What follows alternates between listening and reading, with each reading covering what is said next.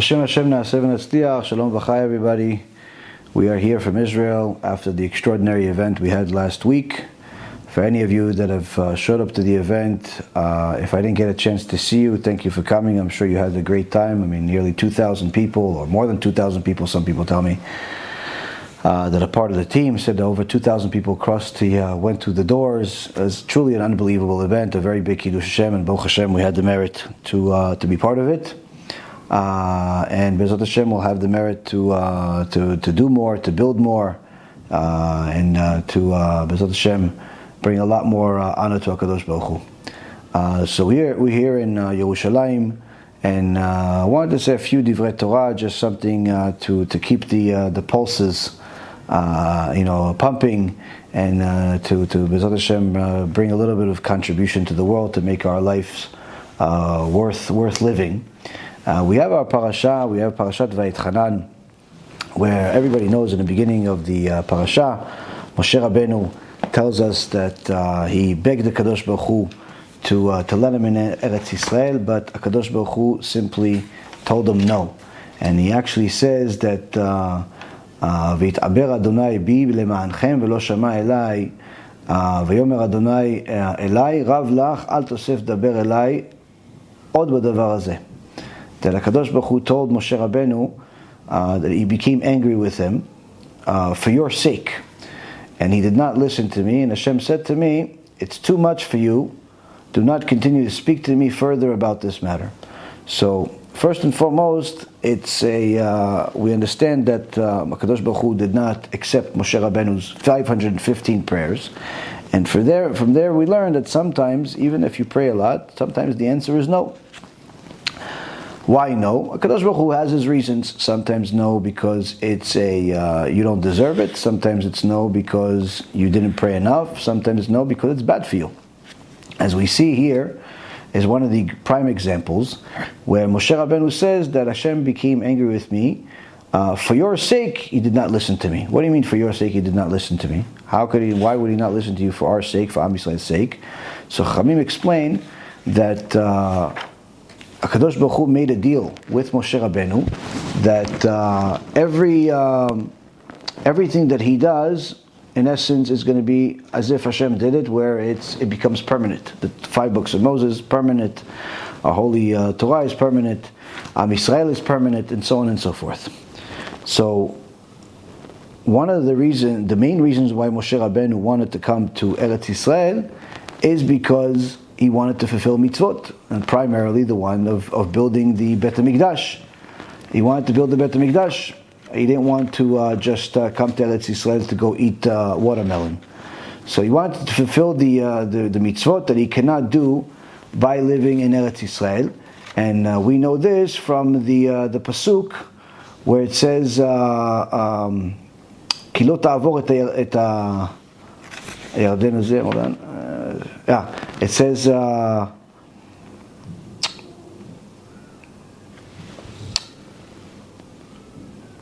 אעברה ואראה את הארץ הטובה אשר בעבר הירדן, ההר הטוב הזה והלבנון.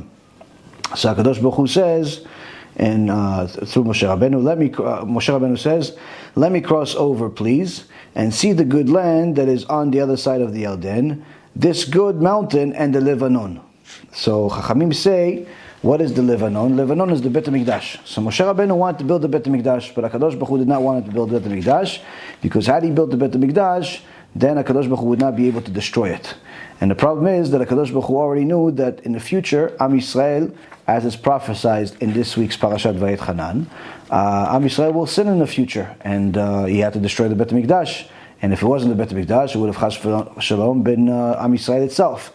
So we see from here that even Moshe Rabbeinu, 515 prayers, where each one of his prayers is, uh, you know, is weighed uh, the equivalent of all of Am Yisrael put together is a, uh, uh prayer, uh, and he did 515 of them.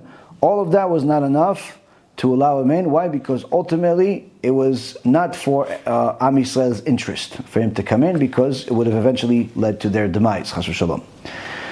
So that's why Moshe Rabbeinu says, It's for your sake that I did not enter the land. It's for your sake.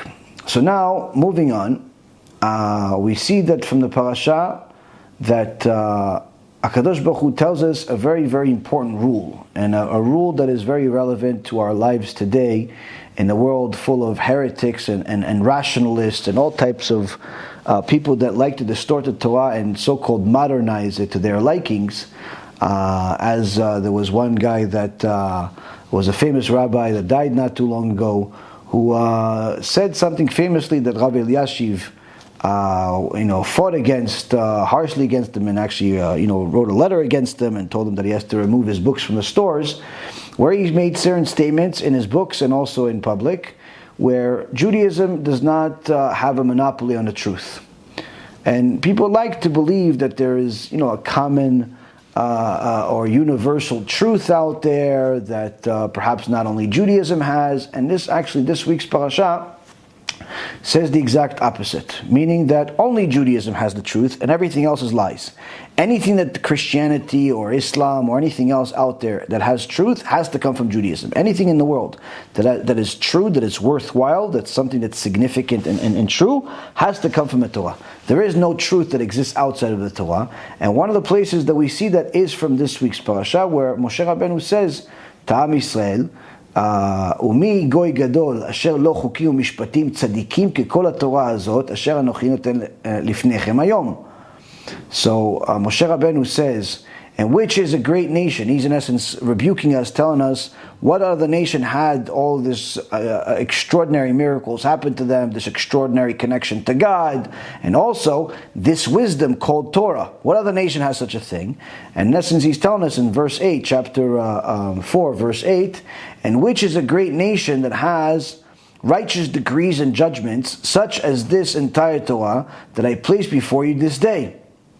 So Chachamim say uh, this is not just righteousness, but if you look at Onkelos, he says truth, meaning what other nation has a truth, meaning that there is no other truth other than the Torah. There is no second truth. There is no like Judaism is number one, and then there's number two is uh, this uh, Christianity, and three is Islam, or two is there is no number two.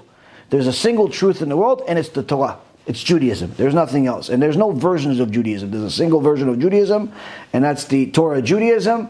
It's they call it also Orthodox Judaism. That's it. There's nothing else that's true out there. So anyone out there that says that there is multiple truths out there or anything like that, that's 100% heresy because there is no such thing. It's actually even against the 13 principles of faith. Uh, and hence the reason why Rav Elyashiv went against that, uh, that person.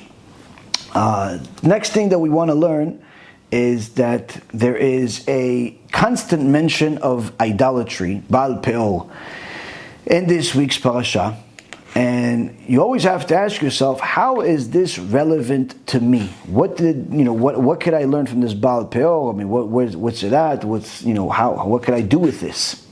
So, first we have to understand that the obligation of uh, Torah is not just to know that it exists, but also to learn it every single day. Every person is obligated to learn Torah. Now, a Jew is obligated to learn Torah every single day. Uh, males are obligated to learn Torah morning and night. They have to make time, specific times to learn Torah. Women just have to learn Torah in order to know what to do. Gentiles also have to learn the, the applicable uh, uh, things that are relevant to them, which is mainly Musar, uh, as, as the part of the Torah. Um, but the, uh, the key is to know is that without learning Torah, a person doesn't even know what life is. Now, the parasha tells us that you not only have to learn the Torah, but you also have to teach it. Where it says, "Asher yilmedun leirah oti kol ha'yamim asherim chayim ala al ve'et bneihem yilamedun." That says that um, I will, uh, uh, see. Yeah, and uh, it says that uh, when Hashem said to me, Gather the people to me, and I will let them hear my words, so that they will learn to fear me all the, uh, the days that they live on the earth, and they shall teach their children. Meaning that a person needs to know that he not only has to learn Torah for his own sake to know what to do, but also to, uh, uh, to actually teach his children. He's responsible to teach his children. Now, each time it mentions about the, the, the whole uh, part of learning uh, Torah, uh, it's uh, our obligation to teach it and so on. It talks about how we have an obligation to protect our souls. That uh, you should take great care for your souls. Now, interestingly enough, this protection of your souls is mentioned a couple of times in the parasha, and it says, "Take care, take great care of your souls, for you did not see any likeness on the day Hashem spoke to you at Chorev. Chorev is another name for Mount Sinai, from the midst of the fire. Lest you act corruptly and make yourselves a carving, a likeness of any shape, a form of a male or a female, or a form of any animal that is on earth, uh, a winged creature. The point is that he says that we have an obligation to take care of our souls, to protect our souls, lest we end up thinking that God is as an image uh, of a man, of a bird, or of anything of uh, some type of uh, uh heavenly sphere. Don't think for a moment that that's what you saw at Mount Sinai. There was no image, there was no likeness of an image. God doesn't have an image, doesn't have likeness of an image. Okay, fine. But what does that have to do with protecting your soul? What does it have to do with a uh, you know with all of this? Simple. If a person learns Torah according to Akadosh Baruch Torah, he's going to learn Torah with a constant fear of, of the Almighty, a constant fear of the Almighty that the Almighty is not his friend, the Almighty is not a person, the Almighty is not limited, the Almighty doesn't need him, and constantly have a clear understanding of what their role is in the world as a servant versus what a Kadosh Baruch Hu's role is in the world as the master. But if a person doesn't have a clear understanding of what fear of the Almighty is, and he listens to all types of fools that call themselves rabbis and speakers and so on, that say you shouldn't be afraid of Hashem, and it's even a bad thing to be afraid of Hashem, and all types of stupidity like that, then in a matter of seconds he has turned himself into an idol worshiper. Why? Because the moment you minimize Hashem from what he is to something that you can comprehend, something that human, something that has an image, something that has a limit, something that has a, a capacity that, that, is, that, that, that you could comp- uh, put together, if you will, something that you could even relate to in any way, that's when you've humanized God. And that's when you've turned into idolatry. So whether it's some of the Reshaim, wicked people that we've spoken against in the past, or it's new ones that are coming out of the woodworks, doesn't really make much of a difference. The keys to understand is that there is no understanding God. There's simply uh, uh, our learning of Torah is to understand our obligation in the world. And in order for us to understand our obligation in the world, we have to begin with learning Torah for the sake of fearing the Almighty. Now, you're going to say, wait, but why can't I just not fear the Almighty, but rather just love Him? Aren't I obligated to love Him too? Yes, you're obligated to love Him. But love cannot come without fear. How do we know? We'll give you a couple of sources to finalize the, the, the point in this year today. First, we have Onkelos. Onkelos says, וביקשתם משם את אדוני אלוהיך, ומצאת Ki tidreshenu levavecha nafshecha. Says in the, on the verse in uh, chapter 4, verse 39 From there you will seek Hashem your God and you will find him. Uh, if you search after him with all of your heart and with all of your soul, this is the prophecy that Akadosh Baruch Hu tells us after, in the future time of Mashiach, meaning today, uh, you know, there's going to be a time when many people are going to go off. They're going to be intermarried. They're going to violate Shabbat, do all types of sins, go towards idolatry, and so on. But there's going to be a spiritual awakening in the world, and people are going to start yearning for a meaning, a purpose to the world. They're going to look for a connection to God.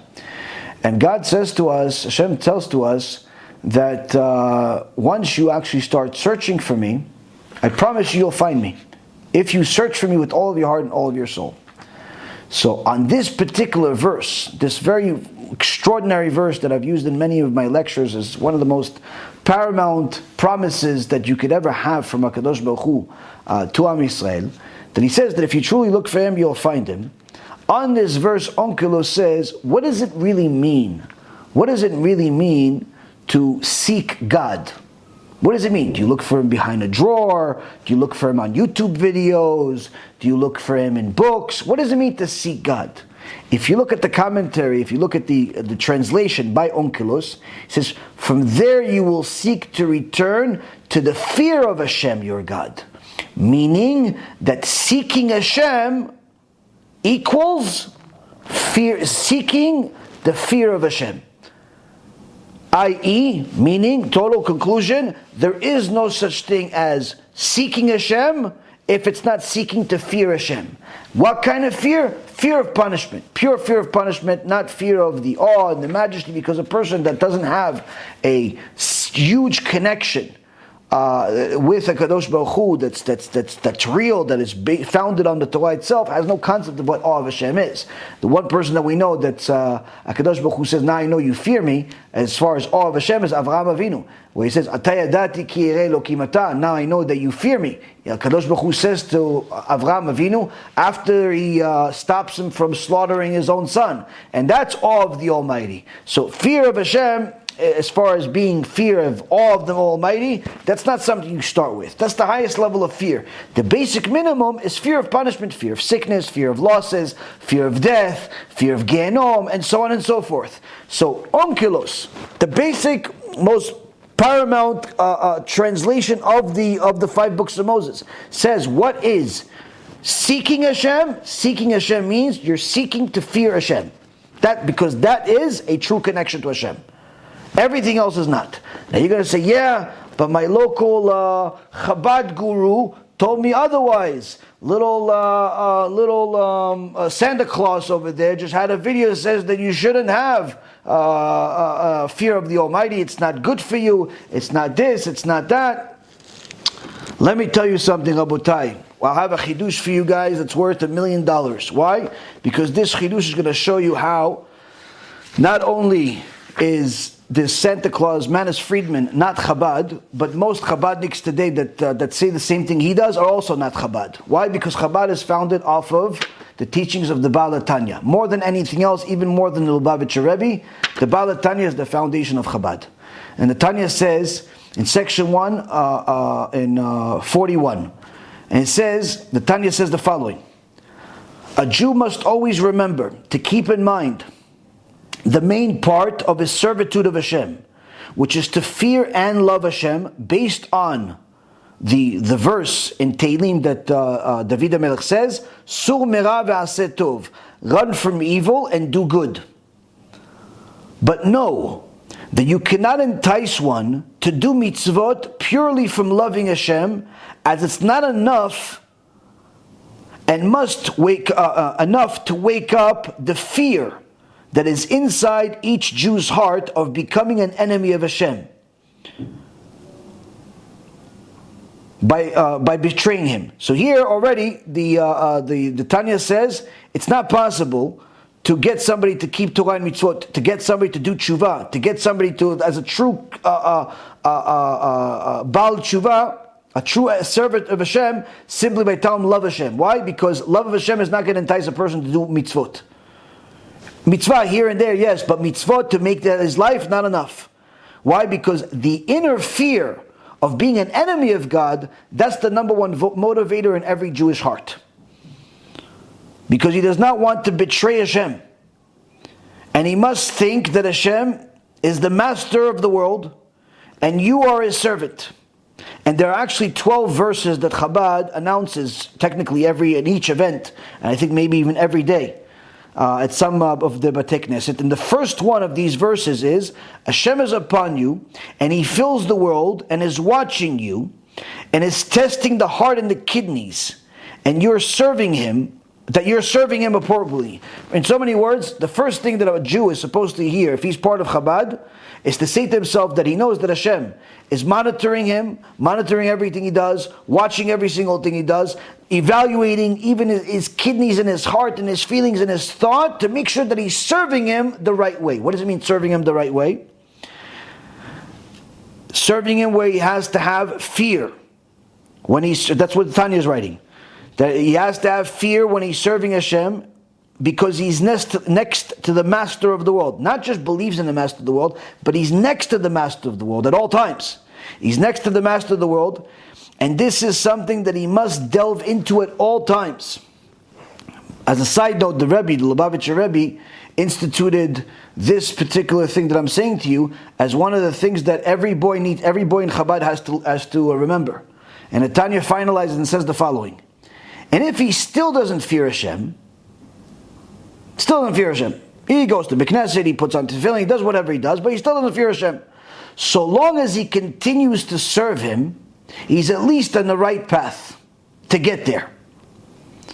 But if he's only serving Hashem out of love, then he's not doing well at all, because a servant is serving a master out of fear. So, in so many words, what the Baal HaTanya is saying is exactly what we've been saying for many, many years. That if a person is trying to serve Hashem the right way, fear Hashem, fear the Almighty, learn about Yirat Shamayim, chapter 6, verse 13 in this week's parasha talks about fear of Hashem. Incidentally, B'siyat Dishmaya, it's also the verse that uh, is 613 mitzvot. Uh, there is plenty of times in the week's parasha talks about fear of Hashem. The whole Torah talks about fear of Hashem literally a hundred times more than it talks about uh, loving Hashem because the foundation of connection to Hashem is fear of the Almighty, fear of Gehenom, fear of punishment, and you build on it to do other things also. But fear is always present if you have a true connection to Hashem. And the Baal HaTanya says that if a person is trying to get there but still not there, as long as he's trying, he's still on the right path, eventually he's going to get there. But if he thinks, if he's deluding himself that fear is bad, like this man is uh, uh, uh, Santa Claus thinks, or some of the other uh, people say that fear is not good, Gehenom is not good, scaring people is not good, all types of mumbo jumbo that their philosopher heads are creating, the Baal HaTanya, the head of Chabad, one of the greatest Hasidim in history, says someone that thinks they could purely just love Hashem is not doing anything at all. It's not serving Hashem, serving something else. Why? Because there is no such thing as a servant that's not afraid of his master. No such thing. And this is pure logic. You could even call it rational. And Be'ezrat Hashem, it's emet. Yiratzon, that each and every single one of the people that ever listened to that mumbo jumbo that's distorting the true Torah of Am Yisrael will listen to these holy words and do tshuva, get closer to HaKadosh Baruch Hu, and serve Him as a Kadosh Baruch Hu tells us to serve Him. And Be'ezrat Hashem, we will all have a Shabbat Shalom. Kol Tov.